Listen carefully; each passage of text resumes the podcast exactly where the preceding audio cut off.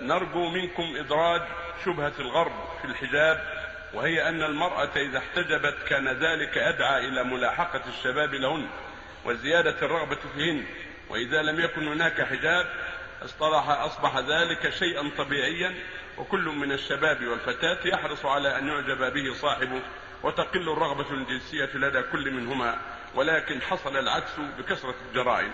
فما رأي سماحتكم؟ هذه هذه شبهة داحضة لا وجه لها. هذه شبهة داحضة. إذا وجب عليها الحجاب بين المسلمين فوجوه بين الكفار من باب أولى. لأن الكافر أخبث وأكثر شرا وأطمع في الفساد.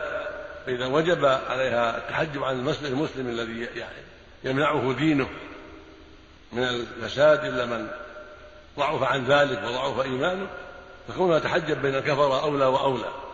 وإذا عرف الكافر أنها ليست ممن يطمع فيه لم يتعرض لها.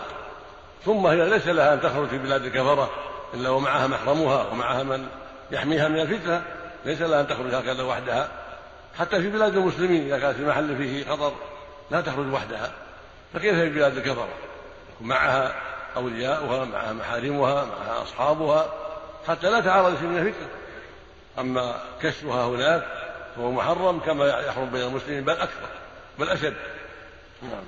هذا مبلغ قال احد الأخوة المجاهدين أفغانستان. تقبل الله منا والله. تقبل الله منا.